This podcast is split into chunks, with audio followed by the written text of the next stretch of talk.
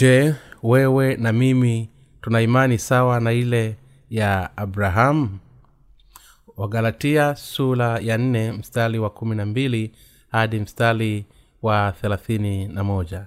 Ndugu zangu nawasihi iweni kama mimi maana mimi ni kama ninyi. Hamkunidhurumu kwa lolote lakini mwajua ya kuwa naliwahubiri injili mara ya kwanza kwa sababu ya udhaifu wa mwili na jaribu lililowapata katika mwili wangu. Hamkulidhalau wala kulikataa bali mlinipokea kama malaika wa mungu. Kama kristo yesu kuwapi basi kule kujiita heli? Maana nawashuhudia kwamba kama ingeliwezekana mngaling'oa macho yenu mkanipatia mimi. Je mmekuwa adui wenu kwa sababu nawaambia yaliyo kweli hao wana shauku nanyi lakini si kwa njia nzuri bali wanataka kuwafunga nje ili kwamba ninyi mwaonee wao shauku. Nayo ni vizuri kuonewa shauku katika neno jema siku zote wala si wakati mkiwapo mimi pamoja nanyi tu. Vitoto vyangu ambavyo kwamba nawaonea utungu tena mpaka kristo aumbike ndani yenu. Raiti ningekuwepo pamoja sasa na kugeuza sauti yangu maana naona shaka kwa ajili yenu. Niambieni ninyi mnatoka kuwa chini ya sheria. Je hamuisikii sheria? Kwa maana imeandikwa ya kuwa ibrahimu alikuwa na wana wawili mmoja kwa mjakazi na mmoja kwa mungwana lakini yule wa mjakazi alizaliwa kwa mwili yule wa mungwana kwa ahadi. Mambo haya husemwa kwa mfano kwa maana hawa ndiyo kama magano mawili. Moja kutoka mlima sinai lizaalo kwa utumwa ambalo ni hajiri kwa maana hajiri ni kama mlima sinai ulioko arabuni. Umelingana na yerusalemu wa sasa kwa kuwa anatumia ka pamoja na watoto. Bali yerusalemu wa juu ni muungwana naye ndiye mama yetu sisi. Kwa maana imeandikwa furahini wewe uliye tasa usiyezaa paza sauti yako iliye wewe usiye na utungu. Maana watoto wake aliyeachwa pekee ni wengi kuliko wa huyo aliye na mume. Basi ndugu zangu kama isaka sisi tu watoto wa ahadi. Lakini kama vile siku zile yule aliyezaliwa kwa mwili alivyomuuzi yule aliyezaliwa kwa roho ndivyo ilivyo na sasa. Lakini lasemaje andiko? Mfukuze mjakazi na mwanawe kwa maana mwana wa mjakazi hatarithi kabisa pamoja na mwana wa muungwana. Ndipo sandugu zangu sisi si watoto wa mjakazi bali tu watoto wa huyo aliye muungwana. Masharti kama vile hujitengenezea wakristo au kanisa lenye watu wengi linaloonekana kuwa maarufu sana hasa miongoni mwa jamii za wakristo wa dunia ya tatu. Wanajaribu kubadilisha ukristo wa magharibi kuwa aina moja ambayo inaambatana zaidi na tamaduni zao wanasisitiza sana kifungu cha pili cha uhasama wa jadi. Umoja katika mambo muhimu uhulu katika vitu visivyo vya msingi na hisani katika mambo yote. Lakini jambo la bahati mbaya ni kwamba hawajui mambo muhimu ni yapi au ni nini. Walakini injili ya maji na roho iliyoenezwa na sisi haiwezi kudhalilishwa katika hali tofauti na yale yaliyomo katika injili hii. Na hivyo haiwezi kubadilika kwa hali yoyote ninamshukuru mungu kwa kweli maana ninaweza kuwahubilia injiri ya maji na roho ambayo inaweza kuokoa kutoka katika dhambi zako zote chini ya hali yeyote. Kwa hivyo niko tayari kufanya kazi hii ya haki mpaka siku ile bwana wetu atakaporudi. Ninaamini kwamba roho nyingi zitaachiliwa kutoka katika dhambi zao zote. Kwa kuamini injiri ya maji na roho ninajua pia kitabu hiki kitakuwa na faida kwako kabisa. Kifungu cha leo cha maandiko kutoka katika galatia sura ya nne mstari wa kumi na mbili hadi mstari wa thelathini na moja inatuonyesha kuishi kwa maisha kati ya ukweli wa maji na roho ambao bwana ametupatia. Mtume paulo hakuwa na hamu ya kudhulu watakatifu wowote. Kwa kweli watakatifu katika makanisa ya galatia hawakuwa na hamu ya kumdhuru paulo. Walakini kutokana na watakatifu wa makanisa ya galatia mtume paulo alisikia juu ya imani potofu na ya uongo. Hii ilikuwa ni imani ya wale ambao wamejiingiza katika mila za zamani. Bado walitetea kutahiliwa kwa mwili. Mtume paulo basi alianza kushuhudia watakatifu katika makanisa ya garatia juu ya asili ya imani yao ya uongo. Na kile injili ya kweli ilifundisha. Aliwaambia una bidii lakini hakuna faida ikiwa utaendelea kutamani kuwa chini ya sheria. Kama hivi basi nalazimishwa kutilia shaka wokovu wenu. Wakati ambao paulo alikuwa akihubiri injili ya maji na roho kulikuwa na walimu wa uongo ambao walitetea kutahiliwa kwa mwili. Waliona pia ni muhimu kuheshimika kuheshimu sabato na kutunza sikukuu za agano la kale. Walikuwa wameingia kwa sili katika kanisa la mungu wakidai kumwamini yesu kama mwokozi wao lakini kwa kweli walitafuta kubahatilisha uhulu wa watakatifu na kuwafanya watumwa wao wenyewe. Hawa waombolezaji wa mwili walijaribu kunyonya watakatifu katika kanisa la mungu ili kujipatia malengo yao. Na nilicho kibaya zaidi ni kwamba walikuwa na wengi kanisani ambao waliunga mkono imani yao imani kama hiyo ilikuwa kizuizi kikubwa cha kuamini injili ya maji na roho. Hii ilikuwa ni tatizo lililozuka katika makanisa ya kwanza ya garatia wale waliosababisha shida hii walipuuza injili ya maji na roho walizilazimisha watakatifu katika kanisa la mungu kutahiliwa bila sababu bali kwa sababu zao. Kwa hivyo watakatifu wa makanisa ya garatia walianguka katika machafuko ya kiroho wakati ilikuwa ni shida ya wale waliosisitiza kutahiriwa kwa mwili. Katika makanisa ya galatia shida kubwa zaidi ni kwamba wapo ambao walifuata mafundisho ya uongo. Mtume paulo aliji, alijua kuwa imani ya kutahiriwa italeta athari mbaya za kifo cha kiroho. Kwa hivyo alijaribu kuzuia mafundisho hayo ya uongo yasisambaye ndiyo maana mtume paulo alikemea vikali imani za wale wanaosisitiza kutahiliwa kwa mwili. Watakatifu wa makanisa ya galatia waliamini kuwa yesu alifuta dhambi zao na ukweli wa injili ya maji na roho walakini hata hivyo bado walijaribu kutunza sabato kutoa jua linapozama ijumaa hadi machweo jumamosi na hawakuweza kuweka kando imani zao za zamani katika tohala ya mwili. Ndugu hawa wa uongo. Waliingia kanisani katika kanisa la mungu kwa sili na kueneza hitaji la kutahiliwa kwa watakatifu. Kwa hivyo imani yao iliyumba kiroho. Tumezaliwa na mwanamke mungwana kwa kuwa tunaamini injili ya maji na roho ngoja tugeukie yale ambayo mtume paulo alisema katika wagalatia sura ya nne mstari wa ishirina moja hadi thelathini na moja. Niambieni ninyi mnaotaka kuwa chini ya sheria.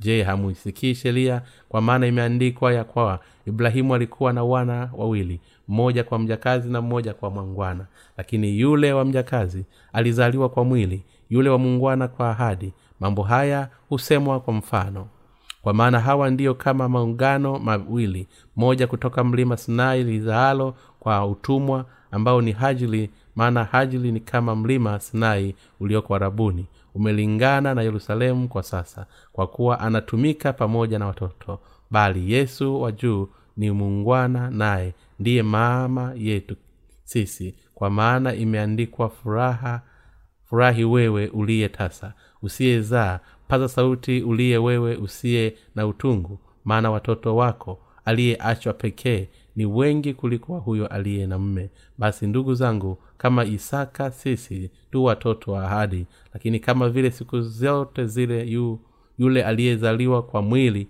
aliyemuudhi yule aliyezaliwa kwa roho ndiyo ilivyo na sasa. Lakini lasemaje andiko? Mfukuze mjakazi na mwanawe kwa maana mwana wa mjakazi hata rithi kabisa pamoja na mwana wa mungwana. Ndipo saa ndugu zangu sisi si watoto wa mjakazi bali tu watoto wa huyo aliye mungwana. Kifungu hiki kinazungumzia juu ya imani ya kweli inayoamini injili ya maji na roho na ndiyo imani halisi kwa maneno mengine paulo anafafanua aina hizi mbili za imani zilizoonyeshwa na wana wawili wa abraham kuelekea kifungu hiki tunahitaji kurudi kwenye uzee siku za abraham. Wakati abrahamu alipokuwa na umri wa miaka 75 aliondoka nyumbani kwake sehemu nyumba ya baba yake ilikuwa na akamfuata mungu kulingana na mwongozo wake.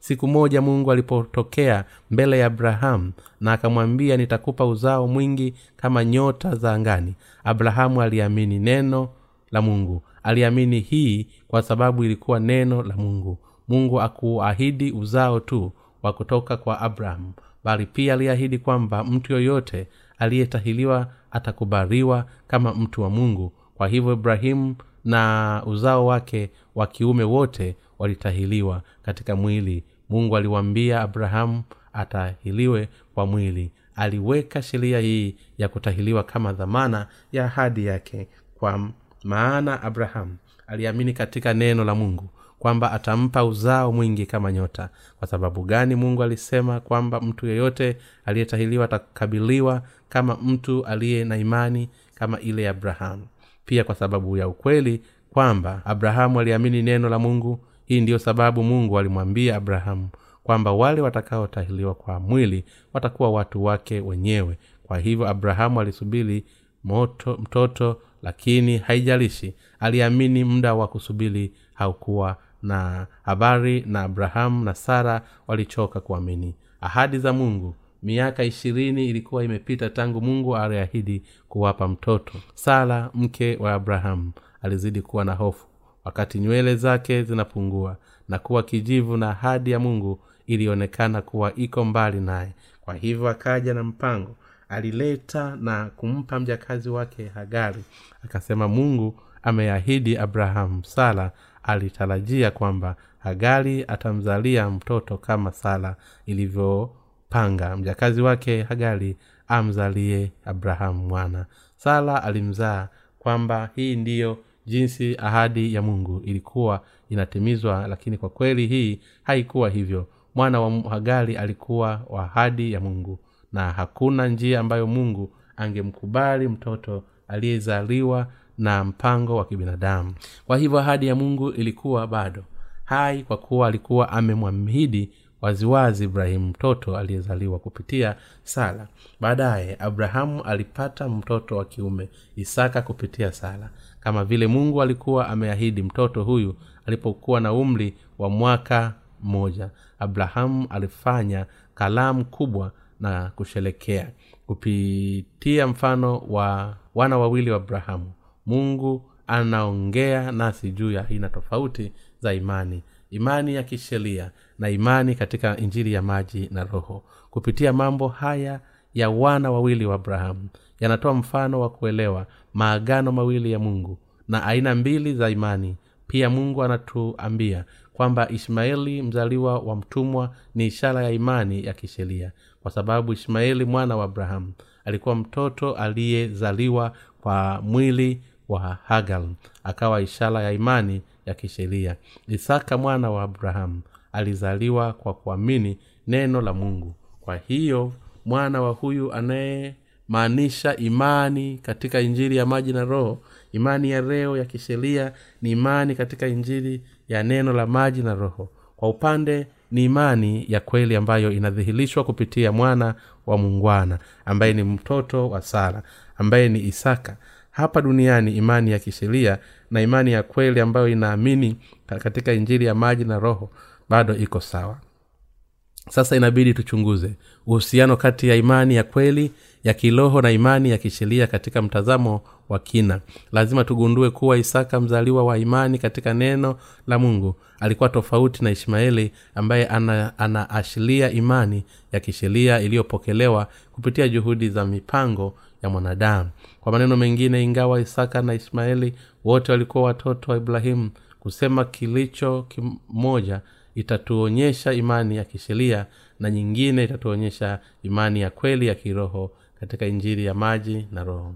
Kwa hivyo kile tunachohitaji kutambua ni kwamba imani ya kisheria ni imani iliyoelekezwa kwa vitendo ambapo imani ya kiroho ni imani ya injili ya maji na roho. Kwa maneno mengine imani yetu inategemea neno la mungu la ahadi kwa kuwa ni watoto tu waliozaliwa kwa imani katika neno la mungu la ahadi. Ndiyo, maa, ndiyo matunda ya imani katika kanisa la mungu. Hakuna ulazima kuwa na imani nyingine tofauti na hii kama vile mungu alivyomfukuza ishmaeli mtoto aliyezaliwa kwa njia ya imani ya kisheria. Lazima pia tufukuze imani ya kisheria ndani yetu. Mtume paulo anatuuliza ikiwa tutaishi maisha yetu ya imani kisheria au kiroho? Mtume paulo alisema kwamba kama vile ishmaeli alivyomtesa isaka wakati huo watoto wa mke wa, wa kifungo walitesa watoto wa imani waliozaliwa na yule mwanamke mungwana hii inahusu tukio wakati sala alifanya sherehe ya kusherekea siku ya kuzaliwa isaka. Ishmaeli kaka yake aliyekuwa na umri wa miaka kumi na tano alimpiga na kumtesa. Kwa kuwa ishmaeli alikuwa mkubwa zaidi ilikuwa rahisi kwake kumpiga na kumtesa mdogo wake isaka ambaye alikuwa na umri wa mwaka mmoja kadhalika kusema hata katika ulimwengu wa leo wale walio na imani ya kisheria wanatesa waumini katika injili ya maji na roho na wataendelea kuwatesa watakatifu waliozaliwa mara ya pili. Lakini wanachofanya ni kuleta ghadhabu ya mungu juu yao wenyewe. Laiti isaka angeli, angeli angezaliwa kutoka tumbo la mama yule yule kama ishmaeli je ishmaeli angemnyanyasa isaka? Ishmaeli alikasirika kwa sababu isaka mdogo wake alibarikiwa na kupendwa na baba yake. Ishmaeli alikuwa amekuwa akifikiria kwamba atarithi utajiri wote wa baba yake lakini mdogo wake alipozaliwa kila kitu kilibadilika ghafla. Ishmaeli aligundua kuwa alikuwa katika nafasi yoyote ya urithi utajiri wa baba yake kwani mama wa mdogo wake alikuwa mke halali na mama yake hakuwa zaidi ya mjakazi wake. Hii ndiyo sababu alimnyanyasa isaka sala mama yake isaka aliona hii na akakasirika. Kwa hivyo akamwambia ibrahimu mmewe juu ya jambo hilo. Wakati wa huo ibrahimu alifadhaika na mambo yote hayo lakini mungu alimwagiza amwondoe mjakazi wa ishmaeli kutoka nyumbani kwake. Basi ibrahimu akatupa hagari na ishmaeli jangwani na ngozi ya maji na mkate tu. Sasa hivi kupitia neno la agano la kale mungu anatuambia ni ipi kati ya hizo imani mbili? Ni ile ya kweli. Imani ya kisheria ni ya uongo na imani katika injili ya maji na roho ndiyo imani ya kweli. Mungu alituambia kwamba mungu alituambia kwamba kuokolewa kutoka katika dhambi zetu zote ni sawa kwetu kuamini injili ya maji na roho badala ya kuishi kwa sheria bule kuishi maisha yetu ya imani kwa kuamini injili ya maji na roho inaruhusiwa sisi kuurithi baraka zote za mungu. Kwani haiwezekani sisi kupata wokovu wetu wa kweli kupitia imani ya kisheria ni kwa sababu tunaamini katika neno la mungu na mioyo yetu kwamba tunaweza kuokolewa kutoka katika dhambi zetu zote kupokea uzima wa milele na kumtumikia kwa kuweka imani yetu katika neno lake. Ni wakati tu mioyo yetu itaondolewa kutoka katika dhambi zetu zote kwa imani katika injili ya maji na roho kupitia neno la mungu. Kweli tunaweza kuwa watoto wake kama vile ibrahimu alipata mtoto wake kwa kuamini neno la mungu ahadi sisi pia lazima tuwe watoto wa kweli wa mungu kwa kupokea ondoleo la dhambi kupitia imani yetu katika neno la injili ya maji na roho. Mungu anatuambia pia ni aina gani ya imani tunayopaswa kuwa nayo. Mara tu tutapopokea ondoleo la dhambi zetu kwa kuamini injili ya maji na roho ni tofauti kabisa kuishi maisha ya imani kulingana na imani za kisheria badala ya kuweka imani yetu katika injili ya maji na roho. Je ni vipi imani hizi mbili hutofautiana kabisa? Hebu tuchunguze sheria na imani ya kwanza. Ninawaonea watumishi wa mungu na ndugu na dada zetu kwenye misheni yetu kama wale walio na imani katika injili ya maji na roho.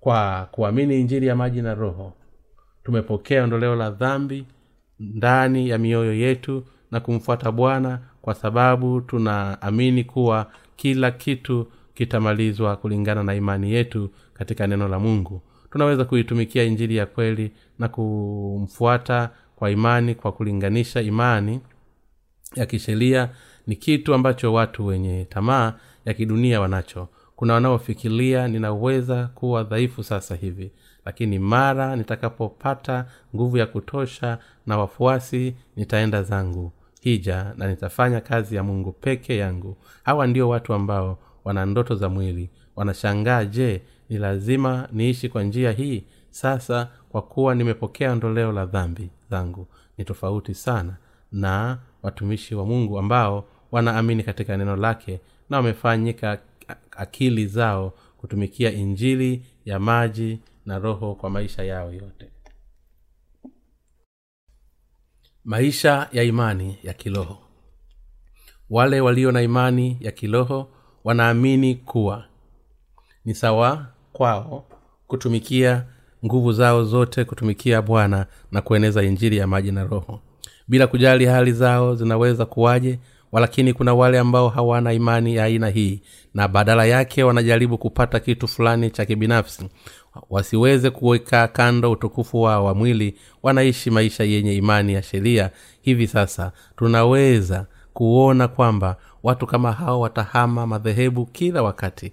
Mara tu ikiwa kuna fursa na wanapata nguvu za kutosha kama walivyotahiliwa watu wa siku za paulo. Kwa hivyo ikiwa ndugu ambao wanaamini injili ya maji na roho wataanguka tena katika imani ya kisheria hii itakuwa dhambi kubwa mbele za mungu unapaswa kutambua jinsi wale walio na imani halali wamesimama dhidi ya injili ya maji na roho.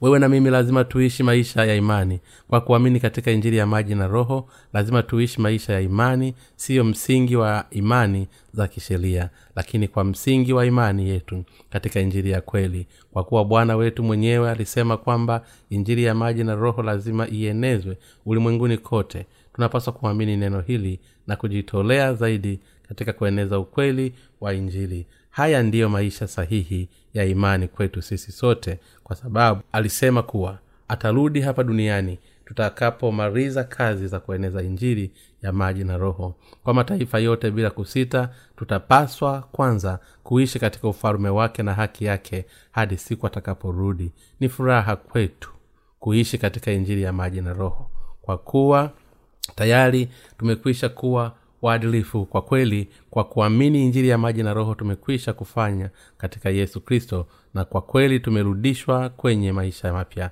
kupitia yesu kristo. Wenye haki wanaweza kuishi kwa imani kama hiyo ikiwa tulikufa katika kristo na tumepewa maisha mapya kupitia imani yetu katika injili ya maji na roho. Sasa tunahitaji kuziangalia na kuzingatia jinsi tunavyostahili kuishi. Halafu tunapaswa kufanya akili zetu kuishi kwa imani. Lazima tuitumikie injili hii kwa hali yoyote na bila kujali hali yetu na kupitia imani hii tutabarikiwa sana. Kwa hivyo kuishi maisha ya kiroho mara tu tunapozaliwa mara ya pili kwa maji na kwa roho lazima tuue tamaa zetu za mwili. Pamoja na kristo. Na lazima tuishi kwa imani kwa kazi takatifu ya mungu. Mtume paulo alisema najua kudhiliwa tena najua kufanikiwa katika mambo yote. Nimefurahishwa kushiba na kuona njaa kuwa na vingi na kupungukiwa. Wafilipi sura ya mstari wa kumi na mbili hadi kumi na tatu. Tunajua kuwa siku moja tunaweza kuwa matajiri au maskini wajao lakini bila kujali hali zetu zikoje kusudi letu lazima liwe kuishi katika ufalume wa bwana kupitia injili ya maji na roho kwa imani. Tunahitaji kutambua jinsi imani yetu ilivyo tofauti na wale ambao hufanya kazi zao za mwili zilizowekwa kwa tamaa zao za mwili na imani za kisheria. Kwa kweli hata ndani ya mioyo inayoamini injili ya maji na roho. Imani za kisheria hazina nafasi kila wakati ni kwa sababu tuko katika kanisa la mungu. Tamaa zetu za mwili zinavunjwa na kukandamizwa na, na huturuhusu kuishi kwa imani katika bwana wetu. Hii isingekuwa hivyo na badala yake tukaishi na imani ya kisheria tungekuwa na uwezo zaidi ya kuishi kwa tamaa zetu za mwili. Kwa hiyo badala ya kufuata tamaa zetu za mwili lazima tuamini katika haki ya mungu na kuifuata. Kwa imani hatuwezi kuruhusu imani za kisheria zikuwe mioyoni mwetu na kujaribu kuishi na tamaa za mwili. Waumini wenzangu tukiruhusu imani hizo za kisheria kuishi ndani ya mioyo yetu tutaishi kulingana na tamaa zetu wenyewe. Wale ambao wamezaliwa mara ya pili kwa maji na kwa roho wanaweza kugundua kuwa wamekosea wakitenga kando makosa yao wakimtegemea bwana na kwa mara nyingine tena wakisimama imara katika imani. Lakini kwa kusema kimsingi hatupaswi kuruhusu jambo hili kutokea. Badala yake tunapaswa kuweka imani yetu thabiti mioyoni mwetu kuamini kwamba tulikufa na tulifufuka pamoja na kristo. Sasa tumekuwa viumbe vipya ambao wanaweza kuishi kwa imani tu bila kujali hali zetu. Usisahau kwamba kama ilivyo kwa imani tumeokolewa. Kutoka katika dhambi pia ni kwa imani roho kwamba tunaweza kumtumikia bwana. Lazima mioyo yetu iamini kwa dhati katika injili ya maji na roho. Wengine wanaweza kujisikia bora kuliko wengine walakini wengine wanaweza kuhisi kudharauliwa kwa sababu ya msimamo walio nayo katika kanisa la mungu. Watu kama hao wana shida kubwa. Haijalishi sisi ni nani. Ikiwa sisi ni wachungaji au watu wa kawaida bila kujali msimamo sisi ni washiriki sawa katika kumtumikia bwana kwa kuwa sote tumepokea injili ya maji na roho. Ni suala la wakati tu kuwa na injili hii ya kweli kumtumikia bwana na kuwa na utukufu wa mungu. Kwa kifupi imani ya kisheria inaangamiza roho za wakristo wengi bila kujali. Kwa bahati mbaya imani kama hiyo ya kisheria inaenea sana katika ukristo ulimwenguni kote. Kabla ya hatujadhaliwa mara ya pili tuliishi maisha yetu ya imani kulingana na imani za kisheria. Imani yetu ilikuwa wakati huo. Tulikuwa sawa maadamu matendo yetu yalikuwa sawa lakini mara tu tukitenda kosa tulijisikia wanyonge. Tunajua kuwa badala ya kuwa na imani za kisheria kuishi kwa imani katika injili ya maji na roho ndiyo imani inayofaa. Ni kwa sababu imani hiyo inaruhusu sisi kufa na yesu kristo na kiishi tena pamoja naye. Kupitia katika injili ya maji na roho na imani hii ya kiroho tunaweza kujiona wenye kuwa kila kitu kinatimizwa kulingana na jinsi tunavyoamini katika neno la mungu. Kama vile abrahamu alivyofanya kwetu kuishi maisha ya imani kwa kuamini njiri ya maji na roho. Ndiyo imani inayofaa hatuna chochote cha kujivunia isipokuwa yesu kristo. Na injili yake ya maji na roho tabia ya imani ya kisheria ni kuinua mwili wa mwanadamu na matendo yake. Wakristo wengi bado wanajivunia kiburi cha miili yao. Lakini majivuno kama hayo ni mabaya. Yakobo sura nne mstari wa kumi na sita. Siyo sawa kwetu kuishi maisha ya kujivunia matendo yetu wenyewe. Walakini mara tu tunapozaliwa mara ya pili kwa maji na kwa roho tumewekwa wakifu kwa utukufu wa mungu. Sasa hatuwezi kubadilisha imani yetu ya kiroho. Haijalishi hali zetu zinabadilika. Ikiwa kuna kitu kibaya katika imani yetu tusipopaswa kufikiria juu ya kibaya ilichotokea kwa kusimama mbele ya neno lake. Hii ni kwa sababu tayari tumeshaamua kuishi kwa mungu. Kwa hivyo bila imani katika injili ya maji na roho haiwezekani kumfuata bwana. Watu wa imani ambayo wanaamini injiri ya maji na roho hawawezi kuishi kwa kuamini katika nguvu zao wenyewe katika mwili kwa, ku, kwa upande mwingine imani ya kisheria ni imani ya uongo kwa sababu inakwenda juu na chini kulingana na hali ya mtu mwenyewe. Kwa hiyo wale ambao wanaishi kwa imani yao ya kisheria wanaweza kuonekana katika na kwamba wanamfuata bwana kwa uaminifu lakini sivyo ilivyo. Hii ni kwa sababu sio kwa imani ya kweli katika injili ya maji na roho kuwa wanaamini katika neno la mungu.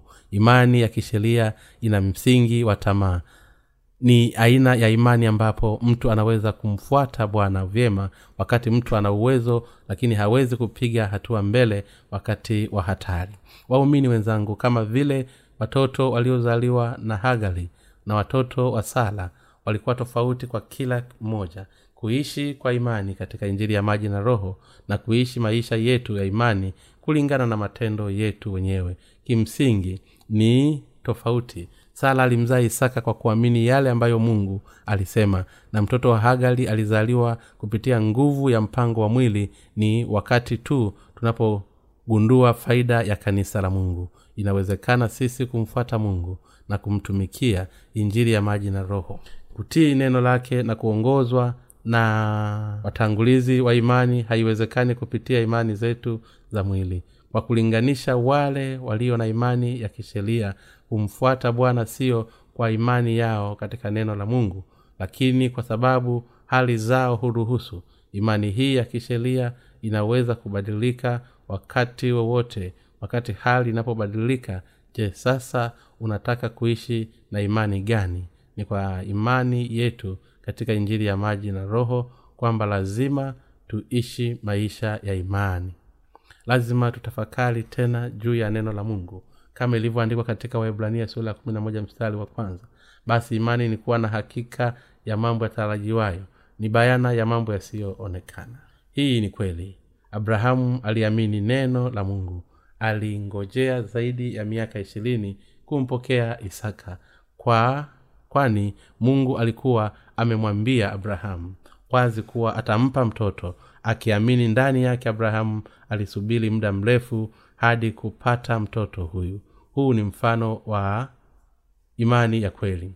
Katika neno la mungu tuliweka imani yetu katika neno la mungu. Lazima tuwe na aina ya watu wanaoungana na kanisa kumfuata bwana na kulifuata kanisa la mungu. Hatupaswi kuwa watu wanaojaribu kumtumikia na kumfuata bwana. Kulingana na nguzo na nguvu zao za mwili badala ya kuamini katika neno la mungu kwa maneno mengine bwana ametuambia tuitumikie injili na kuishi kwa imani katika neno la mungu. Imani ya kisheria ni kama imani ya mtumwa ambaye alipokea talanta kutoka kwa bwana wake. Matayo sula ya 25 mstari wa 14 hadi wa 30 lazima tuwe na imani katikati yesu kristo na kumfuata bwana lakini wapo ambao hawawezi kufanya hivi. Watu kama hawa lazima waamini kwanza injili ya maji na roho. Walakini watu kama hao mara nyingi hawaamini injili ya maji na roho. Isipokuwa wanapitia majaribu mengi na dhiki kupitia miili yao ni wakati miili yao ilipovunjwa kuwa kama magofu na haina chochote kingine cha kujitenga ndipo mwishowe waumini wa injili ya maji na roho. Lakini hata hivyo kumtegemea mungu ni baraka kubwa kwao. Kwa sababu hii inapotokea akili zao huwekwa madhubuti na kuunganishwa na kanisa la mungu. Kazi ya mungu inakuwa kazi yao na baraka za mungu huwa baraka zao. Kila kitu huwa kizuri mara tu wanapounganishwa na kristo. Hii ni kazi ya kanisa la mungu na hii ndiyo kazi ya, ya sijali kama kanisa linakubaliwa na shida kwa muda mrefu. Mkiwa salama katika bwana watu kama hao wanaishi maisha yao ya imani kisheria na huchochea shida katika kanisa.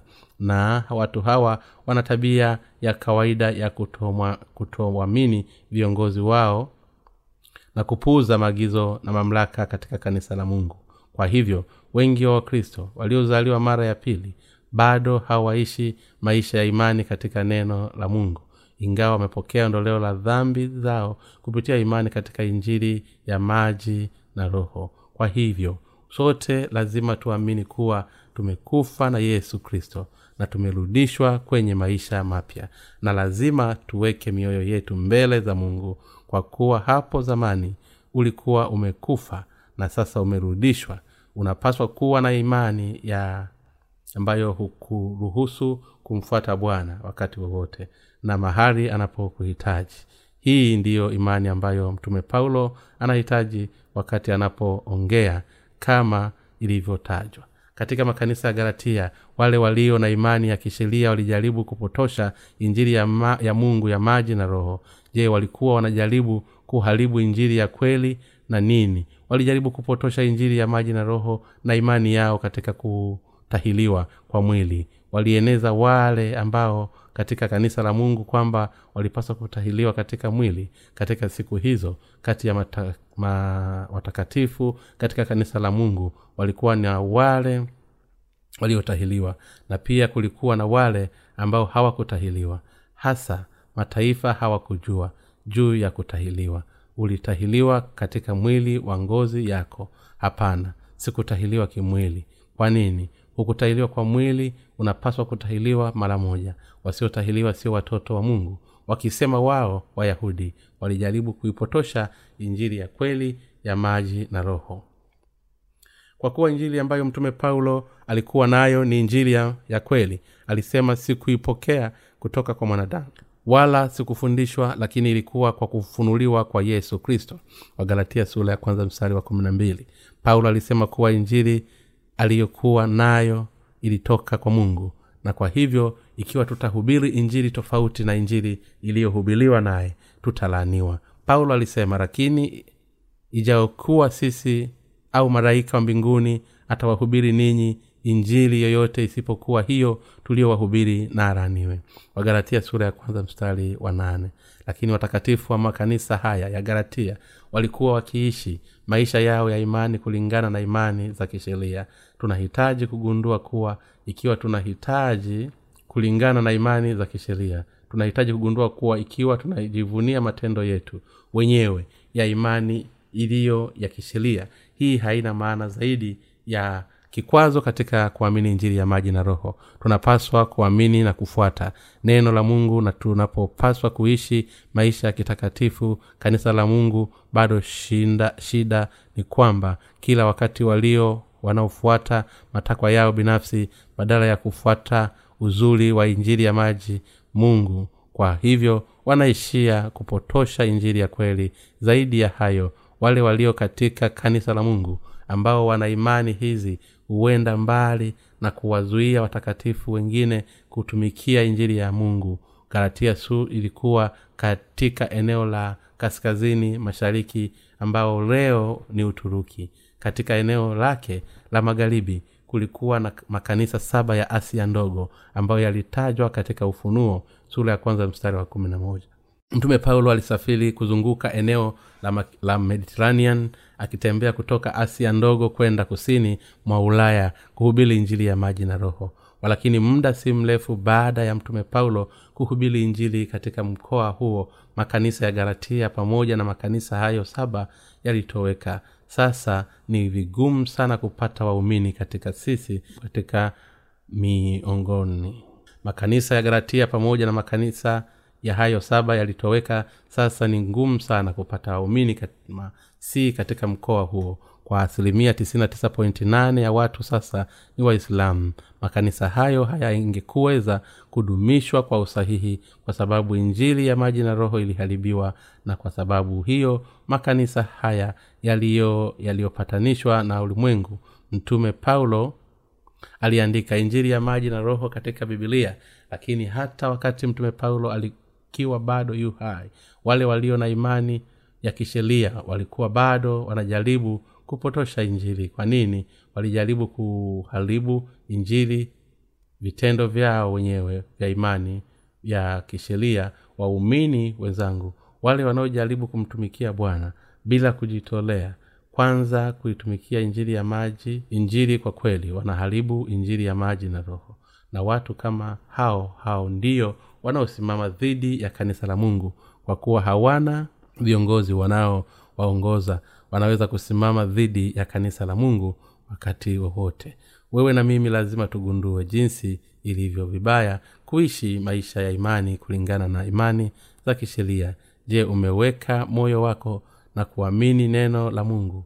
Je unaitumikia injili ya mungu? Unamfuata bwana na unaifuata injili ya kanisa je unawakubali viongozi wako na kuamini kufuata na kutii maneno ya watumishi wa mungu kama neno la mungu? Unapenda au hupendi viongozi wako kulingana na viwango vyako mwenyewe?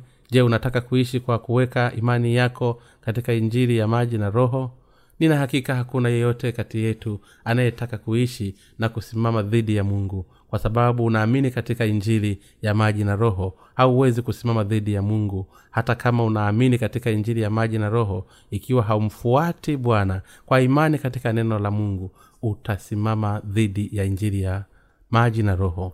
Kama nilivyosema muda mrefu baada ya mtume paulo kufariki makanisa saba ya asia ndoo yote yalitoweka. Je watakatifu katika makanisa hayo hawakuamini injili ya maji na roho? Hapana wao hao pia waliamini lakini kwa sababu hawakuwa na viongozi mioyoni mwao na kuwasaidia na kuwasababisha walikuwa wakiishi kwa imani ya kisheria. Makanisa yao yalishatoweka kabisa. Je kuna umuhimu kwako kuwa na kiongozi wa kiroho? Je unaona kuwa ni vizuri zaidi kuwa na kiongozi wa kiroho? Waumini wenzangu je kuna yeyote kati yenu ambaye hukosoa kuwa na viongozi katika kanisa la mungu? Watu kama hao wanaishi maisha yao ya imani kulingana na imani za kisheria. Vipi kuhusu waisraeli wakati walipuuza uongozi wa musa? Je nini kilitokea wakati mungu alipanda mlima sinai na kuchelewa kushuka kutoka mlimani? Walikuja wanapingana na mungu kwa kutengeneza ndama wa dhahabu kama mungu wao wenyewe na kuishi kuangamia jangwani. Unafikiri nini kingetokea ikiwa hakuna kiongozi katika kanisa la mungu? Imani yako katika injili ya maji na roho itaharibiwa. Baadhi yenu inaweza kufikiria hapana nina hakika kuwa nitaamini hadi mwisho. Nami hata hivyo hakuna kinachoweza kuwa sahihi zaidi kwa sababu tu unaamini katika injili ya maji na roho kwa bidii wakati huu haimaanishi kuwa pia utatetea imani hii hadi mwisho. Hata ikiwa tunaamini katika neno la, la injili ya maji na roho na mioyo yetu ikiwa hatutaishi maisha ya kweli ya imani basi hata imani yetu ya kwanza ya, kwe, ya kweli inaweza kupotoshwa katika kanisa la mungu. Viongozi na watangulizi kwa imani ni mungu na wanafaa kwa washiriki wote. Tunahitaji kutambua na kuyakubali yote ndani ya mioyo yetu. Hakuna mtu kati yetu ambaye sio wa muhimu. Je wapo wengine ambao hufikiri wanatamani kiongozi ambaye hayupo? Ikiwa kuna mtu yeyote kati yetu ambaye anafikiria kama hivi ni afadhali kwake kuondoka na kuliacha kanisa la mungu. Wale ambao hawawezi kutambua viongozi wao mbele zao ya na wakatamani wangetoweka hivi ni kwa sababu wanachukia ukweli kwamba wameongozwa na mtu mwingine wakati wangependa utawala mwingine. Waovu zaidi hujaribu kuchukua wafuasi wao kutoka kanisa la mungu na kuwabadilisha kuwa waja wao. Maisha ya kweli ya imani hayawezi kuongozwa kwa imani za kisheria lakini licha ya hayo wengine wengi imani potofu wanafikiria kuwa wanaweza kuihubiri injiri bora ikiwa wao wenyewe watakuwa viongozi na kwa tamaa zao za mwili hujenga na kutoa katika kanisa wakichukua watakatifu wachache pamoja nao na kuwafanya watumwa wao. Kama usingekuwa na mchungaji kondoo wangetawanyika zekaria sura mstari wa saba. Hivi sasa sote tuko katika kanisa la mungu na sote tunatumikia injili ya maji na roho. Na kwa hiyo hakuna shida. Walakini ikiwa watumishi wa mungu na kanisa lake watatoweka watakatifu wote pia watatoweka. Lakini utambue hili kama mungu ametuita katika kanisa lake. Ameanzisha agano ndani ya kanisa.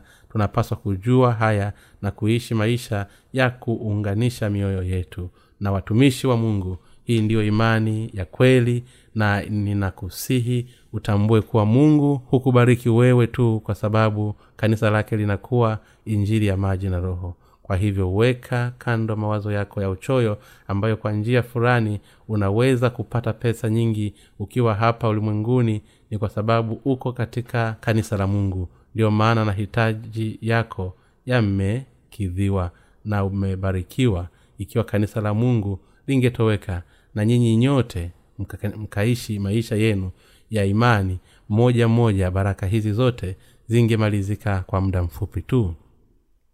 Walakini bado kuna wale ambao hawajatubu kutoka katika imani ya kisheria lakini wanafuata matakwa yao wenyewe hata kwa wakati huu.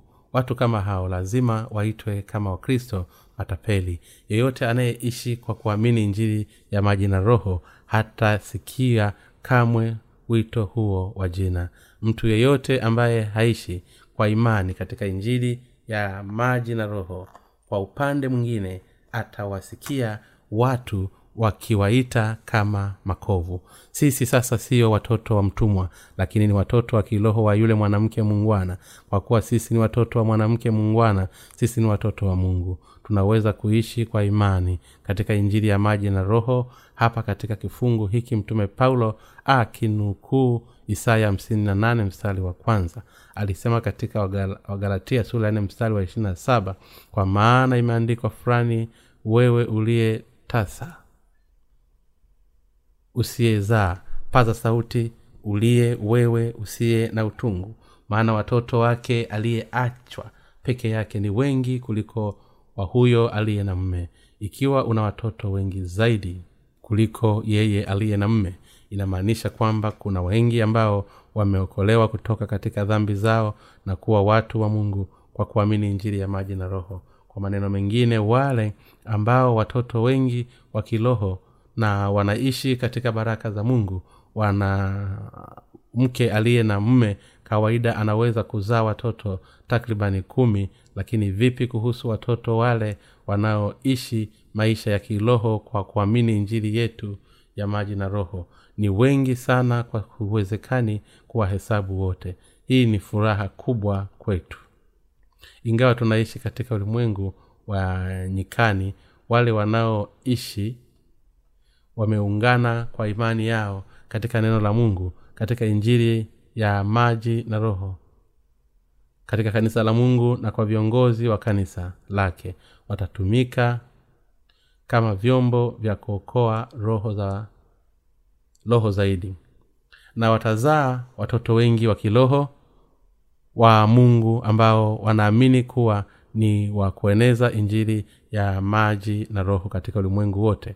Watafanya iwezekane kwa watu wengi kuokolewa kutoka kwa dhambi na watabarikiwa na kufurahia maisha ya milele pamoja na wale wanaoishi kwa imani katika injili ya maji na roho. Kwa sababu wanaishi kwa imani ya mungu na wanatathminiwa naye. Waumini wenzangu tunaweza kupata nini kutokana na kuishi kwa mwili? Hakuna kitu cha kupata kutokana kwa maisha ya hapa kama haya. Ikiwa tutaishi kama hivi tutaweza kujirisha sisi wenyewe. Shida zitakapotokea tutaishi kupoteza hata kile tulichokuwa nacho. Na wakati wa sisi kwenda kwa mungu tutaji tutavunjika kabisa. Je haujaona maisha ya wazazi wako wawili? Wazazi wako wawili walifanya kazi kwa bidii wakati wote wa maisha yao kwa familia yao. Bado wamepata nini kutoka kwako wewe uko umetingwa sana na maisha yako mwenyewe. Hata hivyo bado wewe ni sawa na wazazi wako kwa pia unafanya kazi hadi kufa ili kuwasaidia watoto wako mwenyewe. Unaishi kama vile wazazi wako walivyoishi au unaishi vibaya zaidi kuliko wazazi wako. Kizazi kilichopita cha wazazi wetu kilikuwa kidogo lakini kilikuwa na bidii ya kutosha kufikia malengo yako lakini kizazi cha leo hakijitumi vya kutosha. Walakini wale ambao wanaamini injili ya maji na roho na kuieneza injili hii katika ulimwengu wote wanaishi tofauti na watu wa ulimwengu.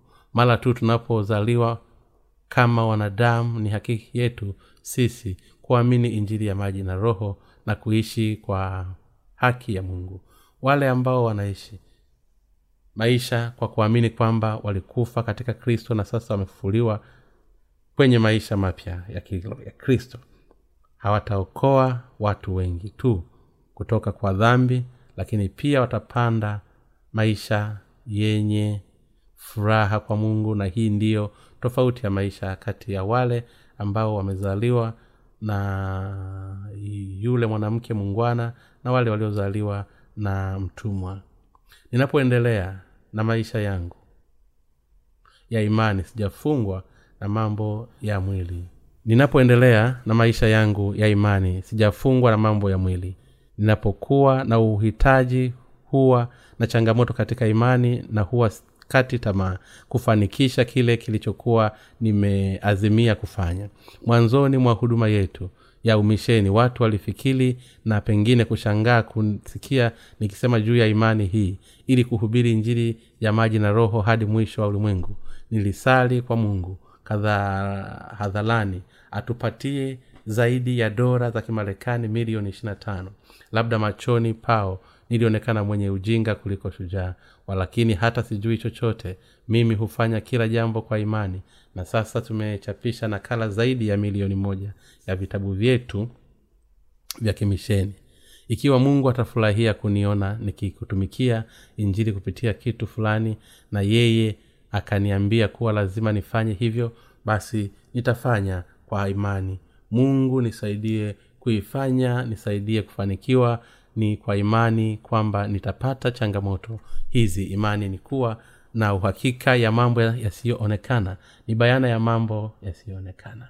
Kila kitu kinafikiwa haswa kulingana na imani.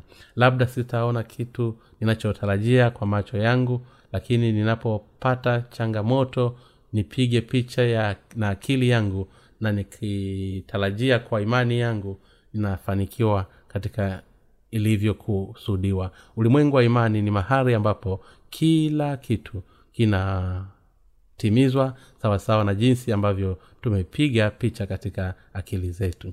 Sisemi haya kujisifu ninazungumza nawe juu ya maisha ya kweli hai na ya kufanya kazi. Ikiwa unayo imani moyoni mwako basi ifanyie mazoea katika maisha yako. Hali halisi ni wakati imani yako ina kadhalika ambapo wengine wanaweza kuona na kugundua kuwa wewe ni mtu wa imani na wakati unaweza pia kuona matunda ya imani yako mwenyewe. Imani yako itakuwa zaidi ikiwa imani yako inakaa tu moyoni mwako. Hakuna maendeleo wala mungu hafurahii hivyo tunaishi kwa imani katika injili ya maji na roho.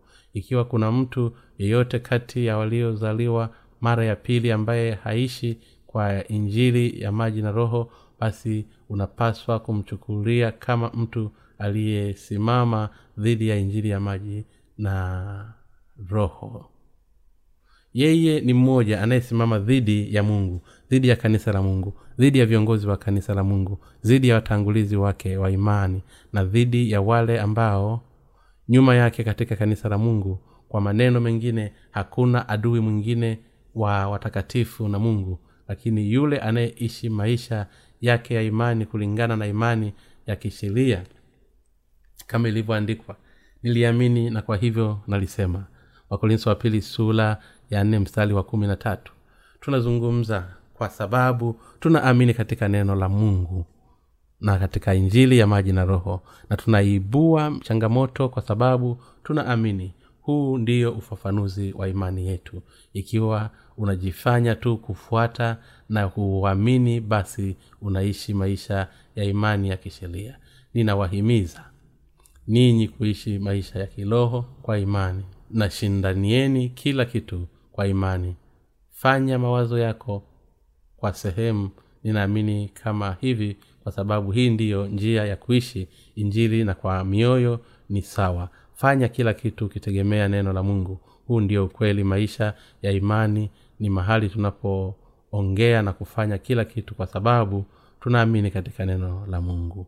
Waumini wenzangu ni kwa sababu tunaamini katika ulimwengu usioonekana na macho yetu kwamba tunahubiri injili hii ya maji na roho ulimwenguni kote. Ni kwa sababu tunaamini katika injili ya maji na roho na kwa sababu tunaamini kuwa neno la mungu ni ukweli kwamba tunaeneza injili hii kote ulimwenguni. Ni kwa sababu tunahubiri injili ya amani ili watu kutoka kila nchi ambao hatujawahi kuwaona hapo awali hututumia majaribu tunaposoma barua zao ukili kwamba mioyo yao ilikuwa na dhambi lakini sasa imesafishwa kabisa. Baada ya kusoma vitabu vyetu mioyo yetu huwa, huwashwa upya kwa maana tunaweza kufahamu jinsi imani kubwa hii ilivyo. Hakuna jingine ila ni hii ulimwengu wa imani. Tunahitaji kuchunguza ili kuona ikiwa sasa tunatembea kwa imani. Ikiwa tunamfuata bwana kwa sababu tunaamini ikiwa tunamtumikia injili kwa sababu tunaamini au ikiwa tunafanya kile tunachofanya kwa sababu hali hairuhusu. Vingine na hatuna chaguo lakini tuwe na imani katika injili ya maji na roho. Haraka iwezekanavyo tunapaswa kuamini katika neno la mungu. Kushiki, kushikilia hilo kuweka mioyo yetu na kumfuata bwana ndugu na dada zetu wafanyakazi wetu na watakatifu wetu ulimwenguni kote lazima wafuate bwana kwa sababu wanaamini ikiwa wanamtafuta kulingana na hali zao daima wataishi kusimama dhidi yake. Watu kama hao wanafurahia wakati ambapo yataendelea vizuri lakini mara mambo yanapoharibika hata kuwa ya mbari yanalalamika mara moja. Nimeona watu kama hawa mara nyingi katika uzoefu wangu mwenyewe. Wangenishukuru ikiwa kuna faida fulani kwao lakini mara tu ikiwa tunaupoteza mdogo au wanasumbuliwa hata kidogo wananilaumu mara moja. Wamenitesa kwa nguvu sana wakati mwingine nilihisi kuwaambia waache kufanya kila kitu ambacho wamekabidhiwa. Lolote lililo katika akili yangu ninalizungumza kwa kusema ukweli wakati wenzangu wanapokuwa kwenye mkutano. Nasema kila kitu akilini mwangu pamoja na kwa moja. Ninakufanyia hivi nikikaa tu karibu na bila kufanya chochote. Wengine wetu watakufa. Je nipigie labda hautambui hivi sasa lakini subili kidogo. Zaidi utaelewa kwa nini nilifanya kile nilichofanya.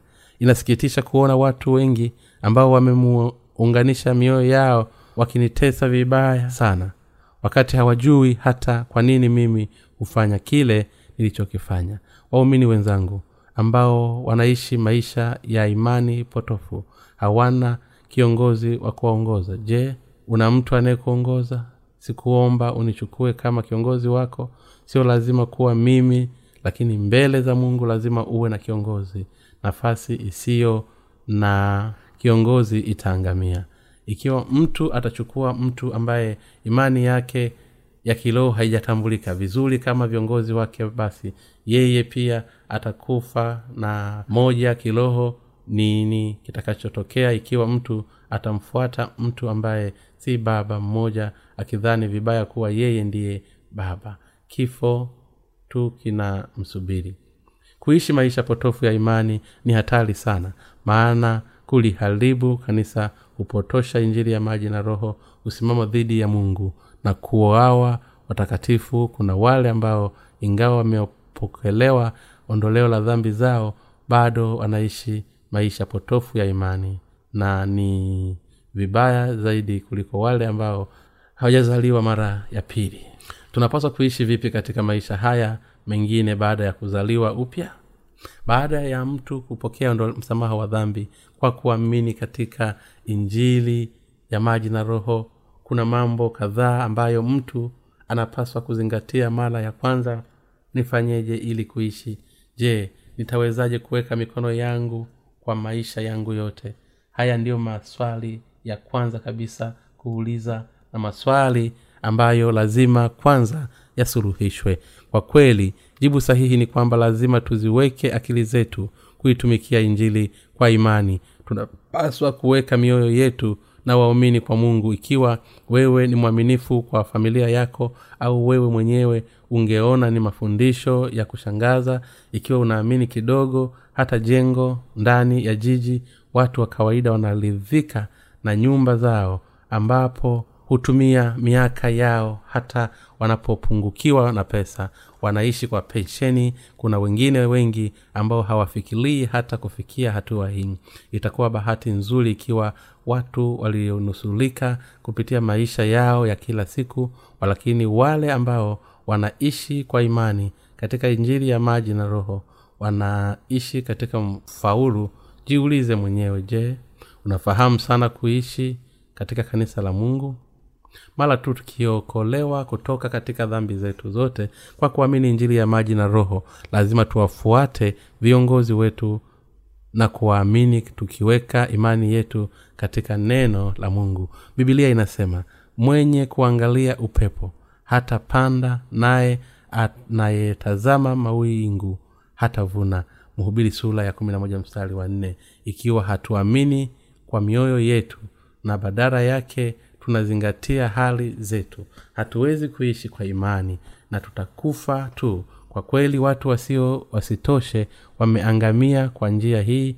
Ni tumaini langu na maombi yangu kwamba hii haitawahi kutokea kwa yeyote kati yetu anayeishi katika kanisa la mungu. Kanuni hiyo hiyo inatumika kwa watoto. Wao pia wanapaswa kuishi kwa imani katika mungu. Ni sawa kwa vijana vijana wazima wazee wahudumu na kwa wafanyakazi wote pia sote tunapaswa kumfuata bwana kwa imani kuhudumia injili ya imani na kuishi kwa imani. La sivyo hakuna kitu cha muhimu kilicho katika maisha yetu. Wakati mwingine tutaridhika na maisha yetu ya kitambo na ya utulivu kanisa lazima lisiwe jingine isipokuwa nyumba yako mwenyewe. Watakatifu wenzako lazima wawe watu wako na familia yako. Mungu lazima awe mungu wako na viongozi lazima wawe viongozi wako na kila kitu kinachofuatwa na kanisa la mungu lazima iwe sawa kwako. Katika siku za paulo mara tu walipokufa waumini katika injili ya maji na roho walipotea kama maneno yalivyoandikwa juu ya mchanga wa pwani hufuatwa na wimbi pamoja na kutoweka. Baada ya mtume paulo kuondoka makanisa saba ya asia ndogo yalipoteza kabisa kutoka katika uso wa dunia hii wote walipotea kabisa bila kuacha mtu yoyote kwenye sayari hii. Kuamini au kuhubiri injili ya maji na roho hii inamaanisha kwamba wote waliokufa wakati huo huo hawawezi hata kuongea juu ya injili ya maji na roho na ingawa watakatifu hawana dhambi hawawezi kuweka mioyo yao safi kila wakati wala hawawezi kuishi kwa imani kwa sababu hii sote lazima tugundue kuwa kanisa la mungu ni baraka ambayo tumepewa.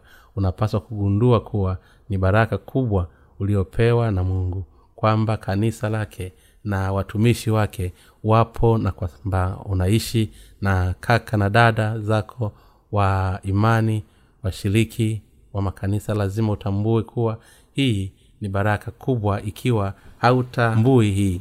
Basi wewe ni kama wenye dhambi. Hata ingawa umepokea ondoleo la dhambi zako waumini wenzangu tunapokuja katika kanisa la mungu kusikia neno na kuimba nyimbo tunapa, tunaweza kuhisi mioyo yetu ambayo ilikuwa imechukuliwa wakati tukiishi katika ulimwengu huu ikirudi uhai na kuwa laini lakini kana kwamba ikiwa na mafuta safi je si kweli hili nini kitatokea? Hata hivyo ikiwa kanisa la mungu halingepatikana na kwa ajili yetu ikiwa mtu aliyesimama kwenye mimbari hii amekuhubiri kwa hivyo lazima tugundue ni muhimu sana kwetu kuishi katika kanisa la mungu kwa kuweka imani yetu katika injili ya maji na roho.